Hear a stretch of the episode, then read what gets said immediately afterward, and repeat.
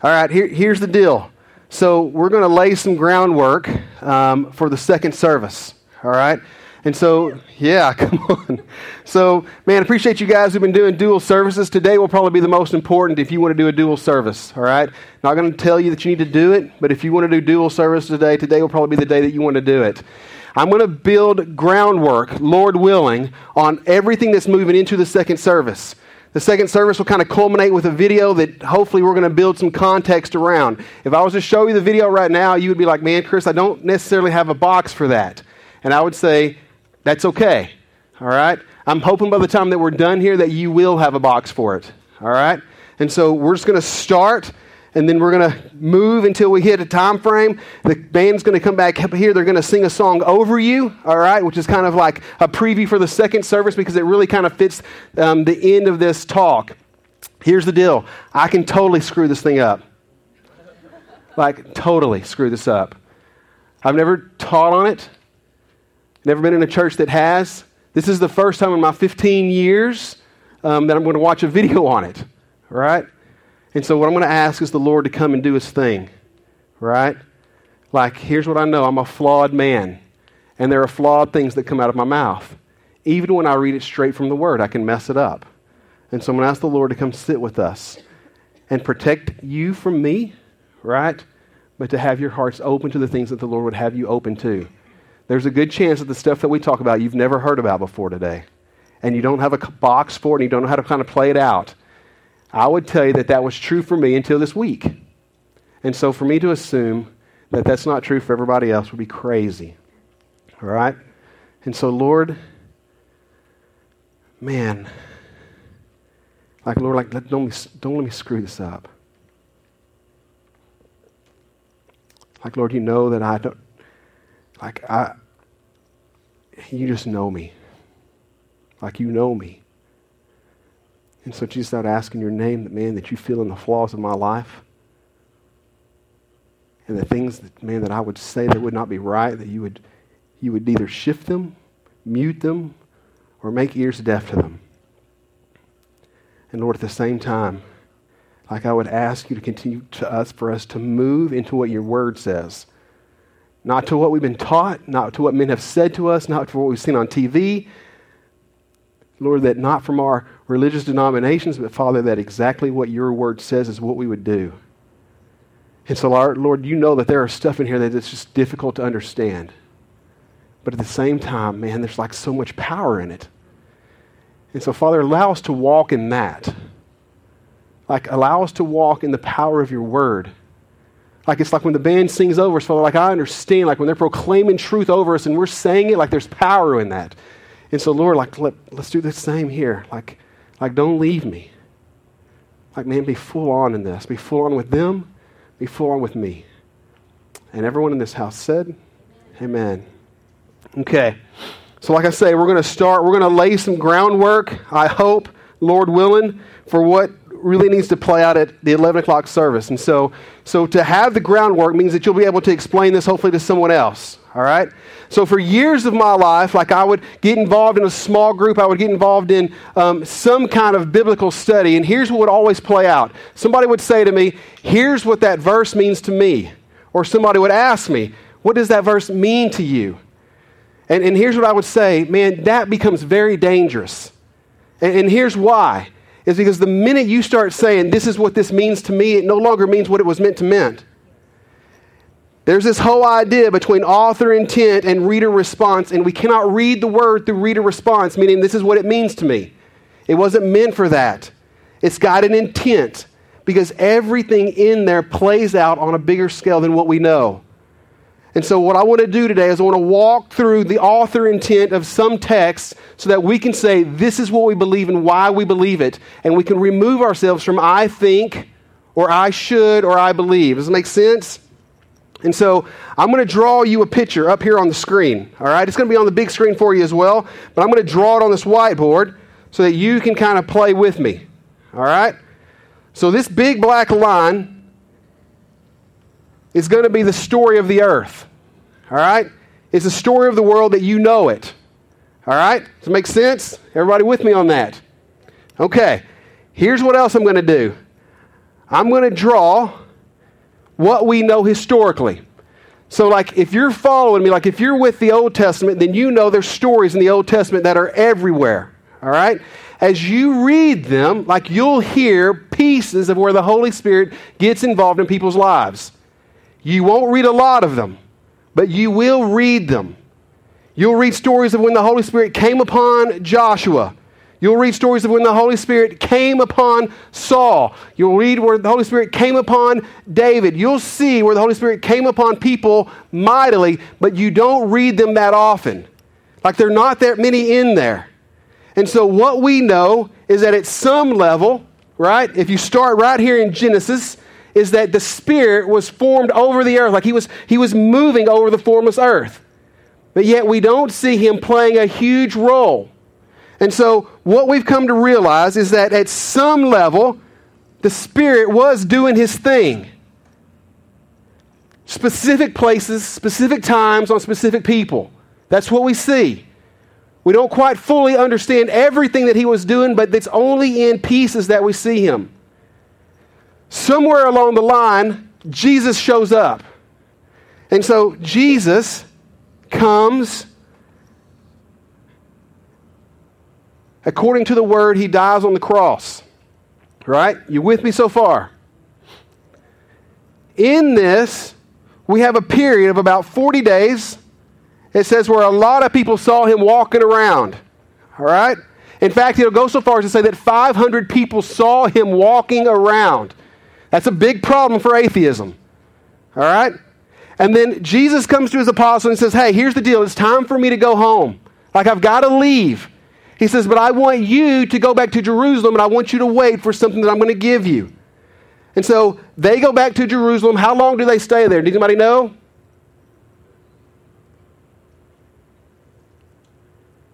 Ten more days. Excellent answer. right?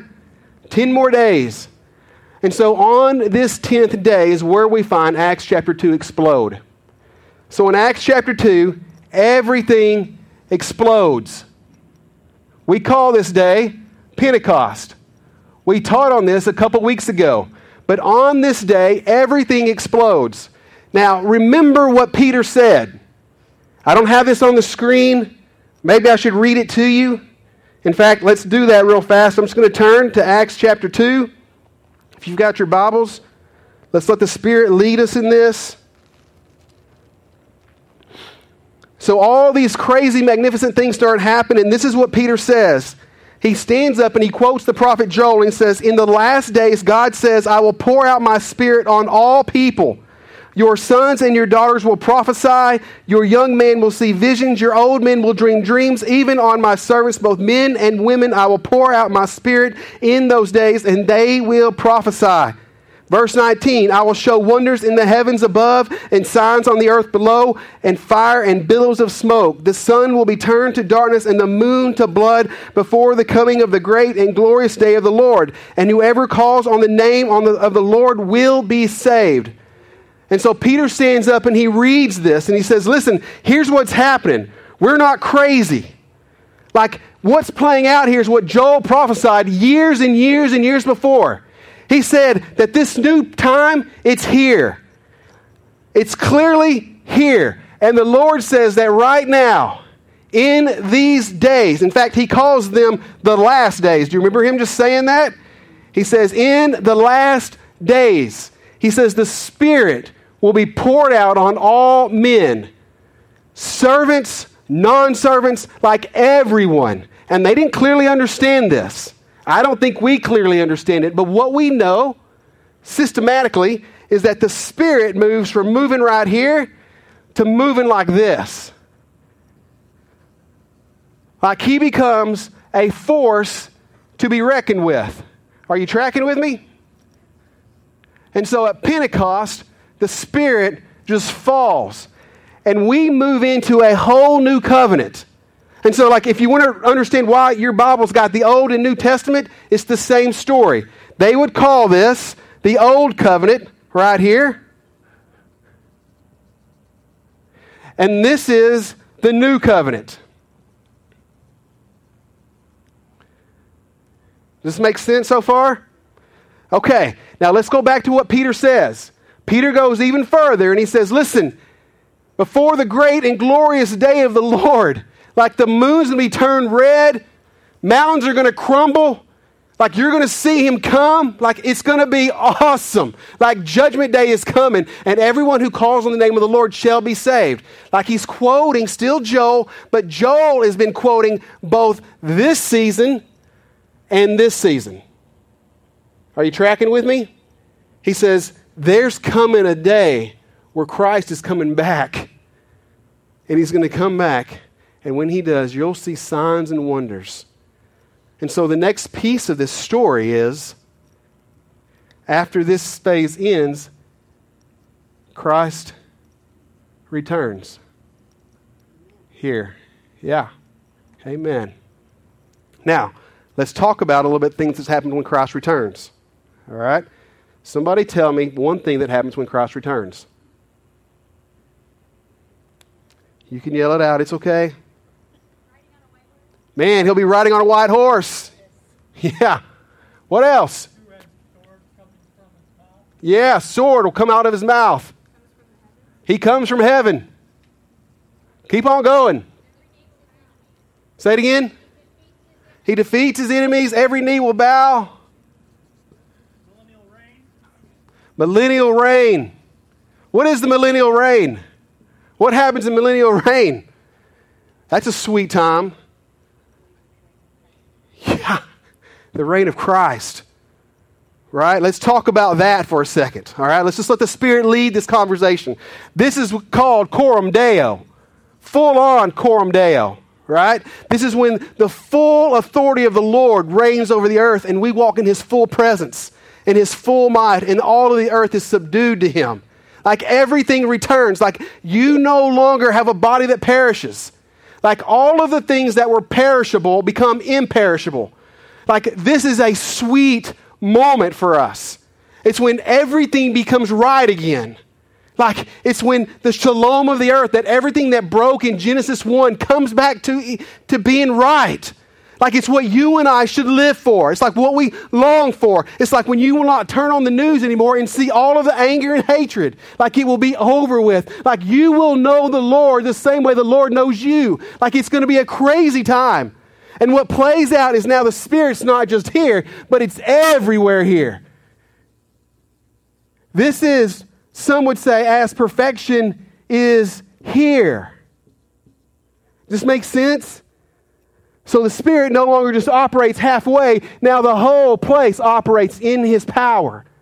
You and I, man, we have new bodies. No sickness, no illness, no death, no weeping, no gnashing of teeth. Like it's all heaven. Everything that the Lord has blessed you with will be here for you. That's all of Ephesians 1. Like this is the moment that we live for. This is what you sing about. Man, like there is no wealth greater than this. Like I'm sitting here reading this and I'm, I'm on, remembering last night just watching TV and going, man, I'm looking for motorcycles online because I'm discontent. And it's hard for me to sing what Curtis was saying, but I'm like, man, it's true. Like there should be no wealth that gathers me because this becomes the wealth. Nothing else to gain here, nothing else to get. It's all there is. Does this make sense? But here's the thing like we're not living here yet, right? We're living here, right? Good and bad, we're living here. And so my question to us becomes okay, what happens here? What happens here theologically for us? Because if we're just waiting to die to get to here, man, we're in trouble, yeah? And so let's talk through this. All right? Let's let's walk through this biblically. All right? I'm going to present the problem to you and we're going to talk about the text. All right? So what I'm aiming for is to give you solid foundation on what you believe. All right? There are multiple camps out here that believe separate things. There are some that believe that this period right here was a massive transformation. And that the things that happened here are no longer available to us. Like there was a shift between the old covenant and the new covenant, and that these things that happened in Acts are no longer available to you and I. I would say to some degree there are some pieces that I think this solves the riddle to. But I believe if you go full bore on this, you may have a problem. And when I say the things that happened in Acts, like the miraculous works, the miraculous healings, the speaking in tongues, places being shaken, jail doors being blown open, like those things, like are they still in play for us? Like when Paul goes into 1 Corinthians, like, are they in play? Because these guys right here would say no, right? These gifts have ceased.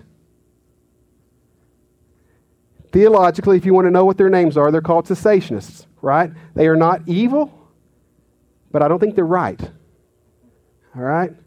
And I probably shouldn't have said that because I need you to come to this conclusion on your own. All right? And so let's walk through this. All right? We have about 20 minutes that I think we can walk through this scripturally. Because I need us to walk away from I believe or I think, because what you believe about this becomes who you are.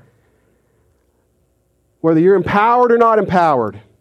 Like what you believe about what happens here plays out for you. And I will tell you that it may play out way more bigger than what you may think. So let's walk. Are we cessationists or are we not? I think the best way we can start walking through this is 1 Corinthians 12, 13, and 14. So if you got your Bibles, I'm going to let you turn there. I'll give you a few seconds to get to this page.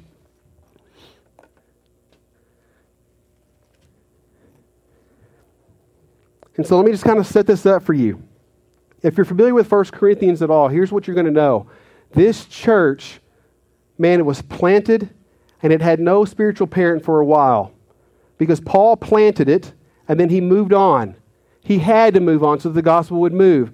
But when you see somebody come to Christ and then we move on, it has ramifications for us. Here's why. The minute somebody becomes a Christ follower, we use this term called becoming a spiritual infant. And when you leave a spiritual infant, spiritual infants do things that infants do. Like they mess up.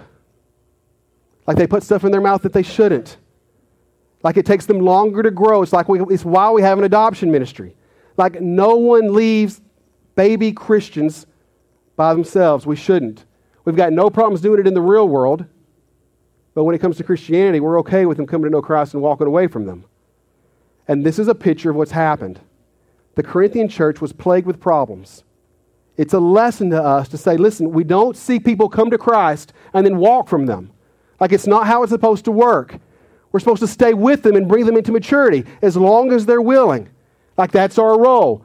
Jesus' role is to transform their souls. Our role is to make disciples of them.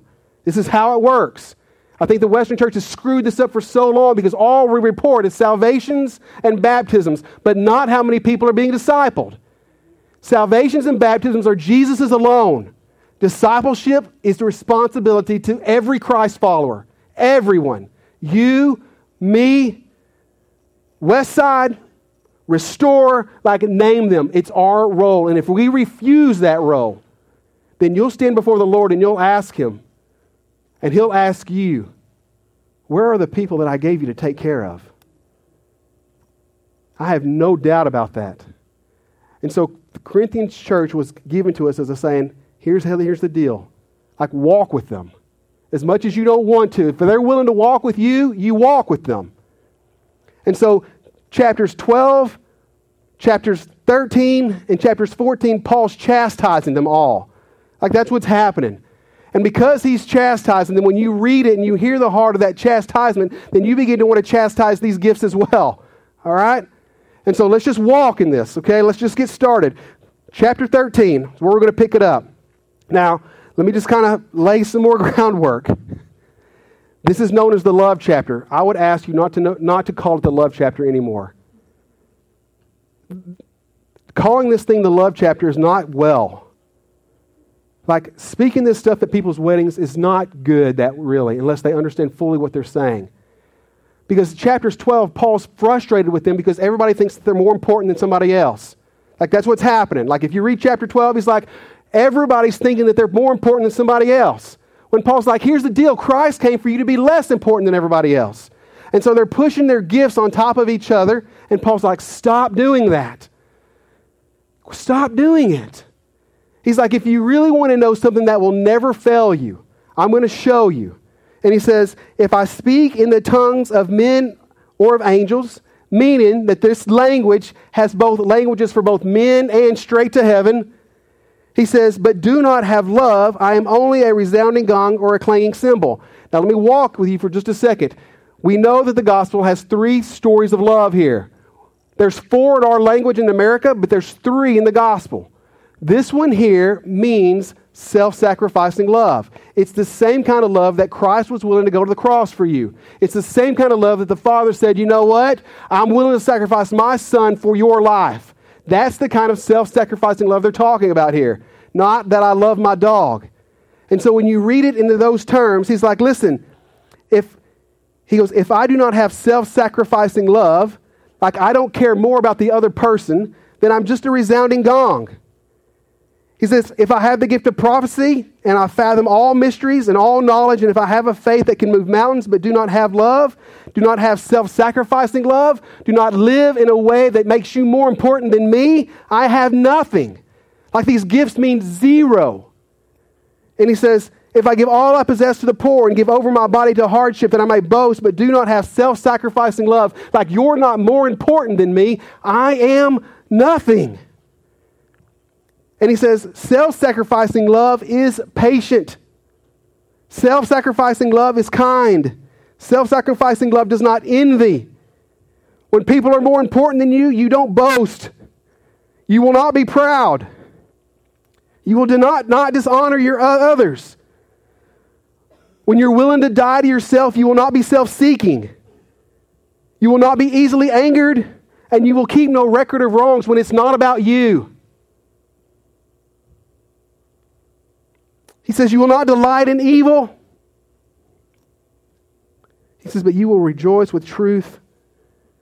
This kind of love, when you're the least important, always protects, it always trusts, it always has hope, and it always perseveres. And he says, This will never fail you. Like it will never fail you. That's what he says. Like this is the thing that will never fail you. And now he's going to go into spiritual gifts, meaning that sometimes they will. Sometimes spiritual gifts will fail you. That's why he uses the word but, right? Like their spiritual gifts, they will fail you. They're not always perfect. And here's what he goes on to say He says, But where there are prophecies, they will cease. Where there are tongues, they will be stilled. Where there is knowledge, it will pass away. For we know in part, and we prophesy in part. But when completeness comes, what is in part will disappear. When I was a child, I talked like a child, I thought like a child, I reasoned like a child. But when I become a man, I will put away the childhood things behind me. He says, For right now we see only as a reflection is in a mirror but then we shall see face to face. Now I know in part, but then I shall fully know, even as I am fully known. Now, here's the challenge with this text is that some will say is that when perfection comes is when salvation has entered into your soul. That's the argument that cessationists use that say, man, that these gifts have stopped. They're going to interpret when perfection comes is when salvation has entered your soul. Right? I don't disagree with that. Salvation does play out like that. Like according to the word, you are now holy and blameless before the Lord. And so, yes, salvation does play out in you. Perfection has played out in you. But let's let the text teach the text here. He says, when completeness comes, what is in part disappears. For now we see only as a reflection as in a mirror, but then we shall see face to face. Now I know in part, but then I shall know fully, even as I am fully known. So he says, Hey, right now I only see in part. Like I only see as in a reflection of a mirror. Like whatever I have, it's not in fullness. But there will come a time that I will see clearly. Like everything will be full for me. And when that time comes, the way that Jesus knows me, I will know him. Now, let me ask you this Can anyone in this room say that the way that Jesus knows you, that you know him? And has perfection come according to this text? Man. So we know, man, like Jesus knit you together in your mother's womb. He said he knew you and formed you before the foundations of the earth were laid. Like he knows you, he knows me in a way that no one else can know us. And there's going to come a time where you're going to know him the same way that he knows you. Now, clearly, I've never met anyone who says that they know Jesus the way that Jesus knows them. But Jesus says that when the time of perfection comes and your goggles are removed, you will know him. When is that? When perfection comes here in Christ's return. That's why Paul writes, man, he says, listen, right now, because this is where the Spirit is in the world, like right now, I can only see in part. I can only prophesy in part, like it's not full in me yet. That's why prophecy, when mixed with humans, becomes error sometimes. It's why the gift of mercy can be taken too far. Man, it's why tongues can be taken out and screwed up because right now we only see in part. Like the things are not full, like there's still a veil over them. But there will come a time that all of them will cease because you will not need them anymore. And the reason you don't need them anymore is because they will be full in you.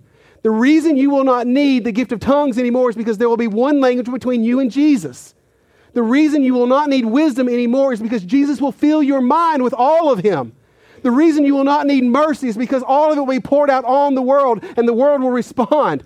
The reason you do not need administration is because all things will begin to work administratively again before it broke. Like that's how it works. So that means for us that until that time comes, that they have given us these gifts until completion comes.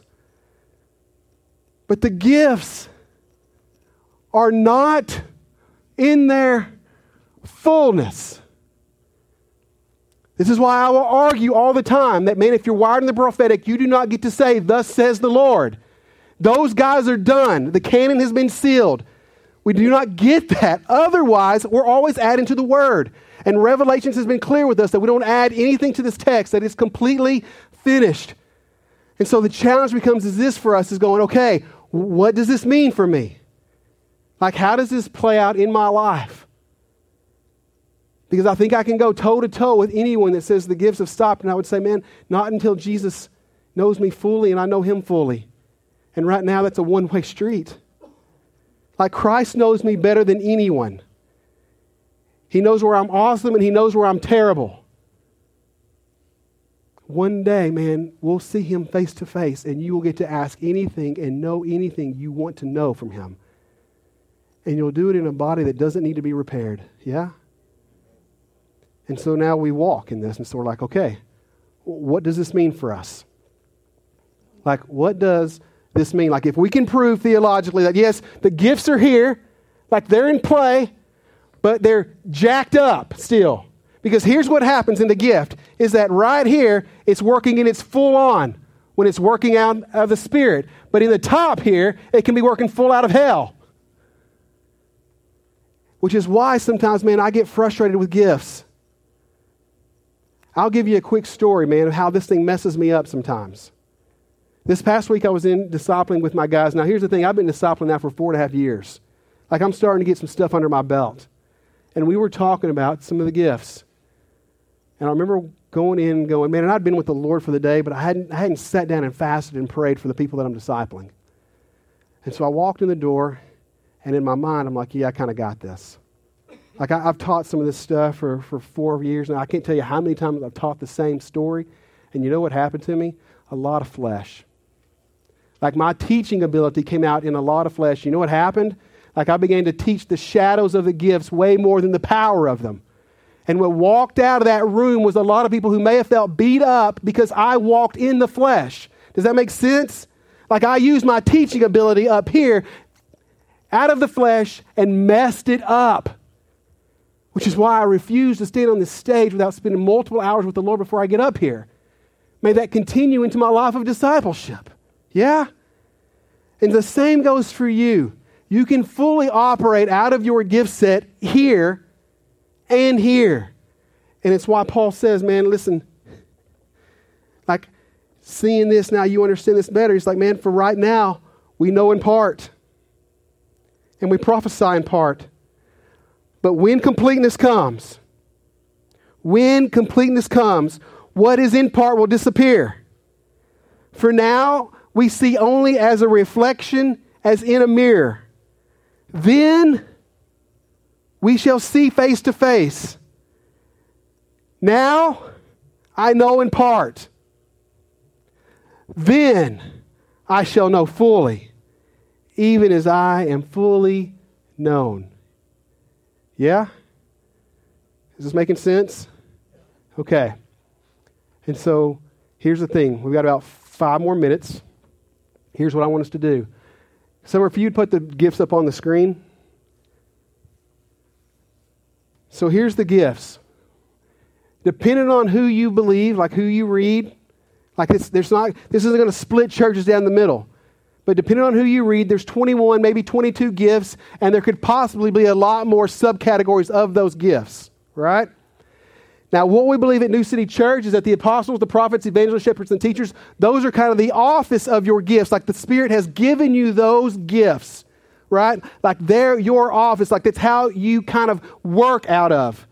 Like it's a ministry office, if you will. And then the rest of the gifts can fit inside there.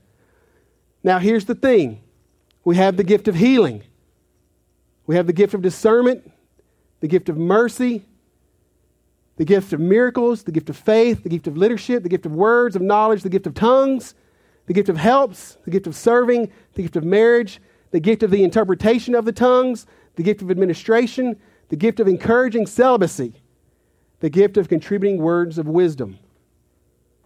And there, there could be even more than that. I don't think they made it all to the top of the list. But here's the deal Here's what I want to lean into you for before we get to the second service.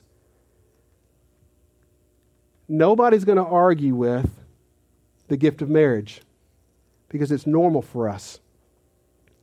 Like one of the gifts that's up there is the gift of leadership. No one argues with that because it fits what we do.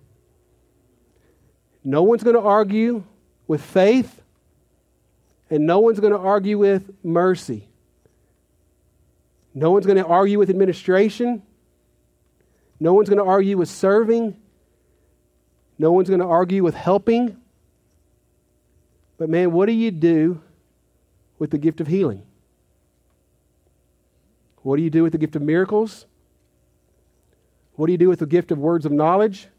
What do you do with tongues? What do you do with the interpretation of the tongues? And so here's what I say. Like, if you're me and you grew up Baptist and you grew up Catholic, like this teaching has stretched me, but it has also freed me from some stuff.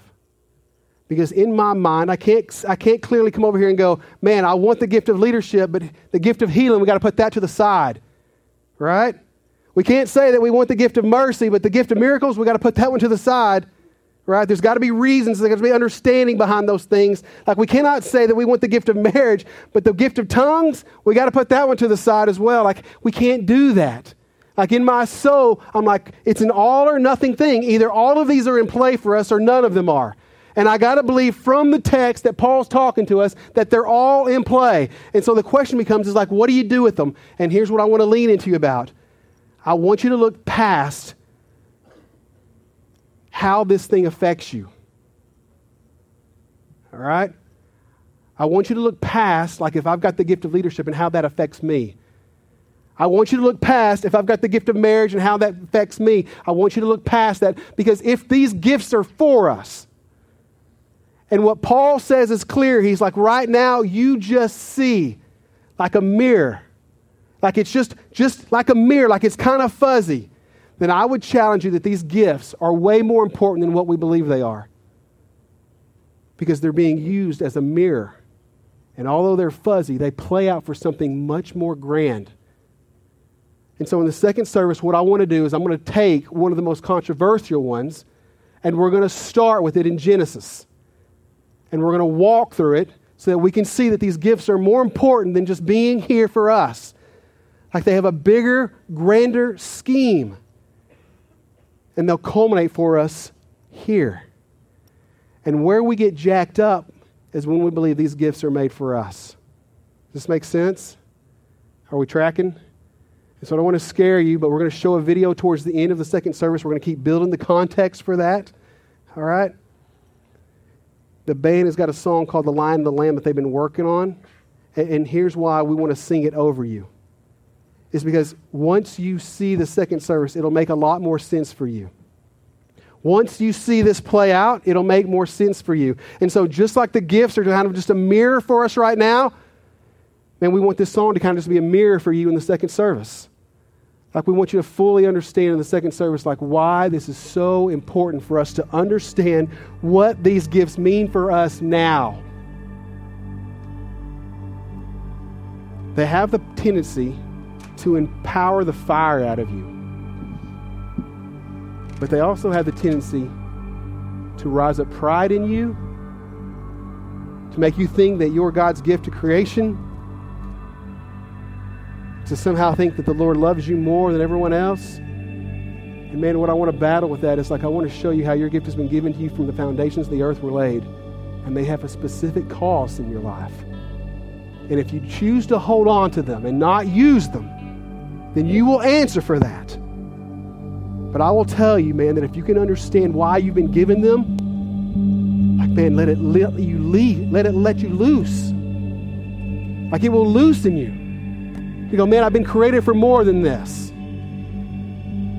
So, man, I'm just going to pause with that and let the band sing this song over you. After they're done, Curtis is going to take up the offering, and then they're going to continue just to worship the Lord. And so you're welcome to stay in here and worship the Lord with them. At 11 o'clock, they'll take off again. I will spend three minutes on this, and then we'll move into how these things started in Genesis and move on and I'll use the controversial ones to do it. Is that cool? All right. So, Jesus, Lord, I pray that what I said was not a fog. Like, Lord, I just want to, Lord, I just want to grow the flock. Like, Lord, I want people to walk in these doors and realize that we're somebody different. And like in Acts 5, when Peter walked by, it said that people were afraid of him, but they could not help but join his cause because they knew that he walked with a certain kind of power. And so, Lord, in the, in the context, man, of what's been spoken over a New City, like for us to reveal you to people. Like, Lord, I can't reveal you to people until you've been revealed to me. And so, Lord, I would ask you to continue this in people's lives. Man, that we would, we would not use our abide time just to sit idly by, but God, that we would eat your word. Man, that we would eat it and that the people that may not know you, Lord, that they would be drawn to this. That there's a better way for them. That their, their lives matter. Like there's more to them than what they know. And Lord, only you reveal that. From Genesis to Revelation, Lord, we're playing in your story. And so, Jesus, I would ask in the name of your Son, that it's not a fog, that second service will not be a fog. And Lord, we would walk out of here encouraged and empowered. Now we would know more who you are, how your spirit moves in our lives, and in who we are. Jesus, I would ask this in the name of your Son.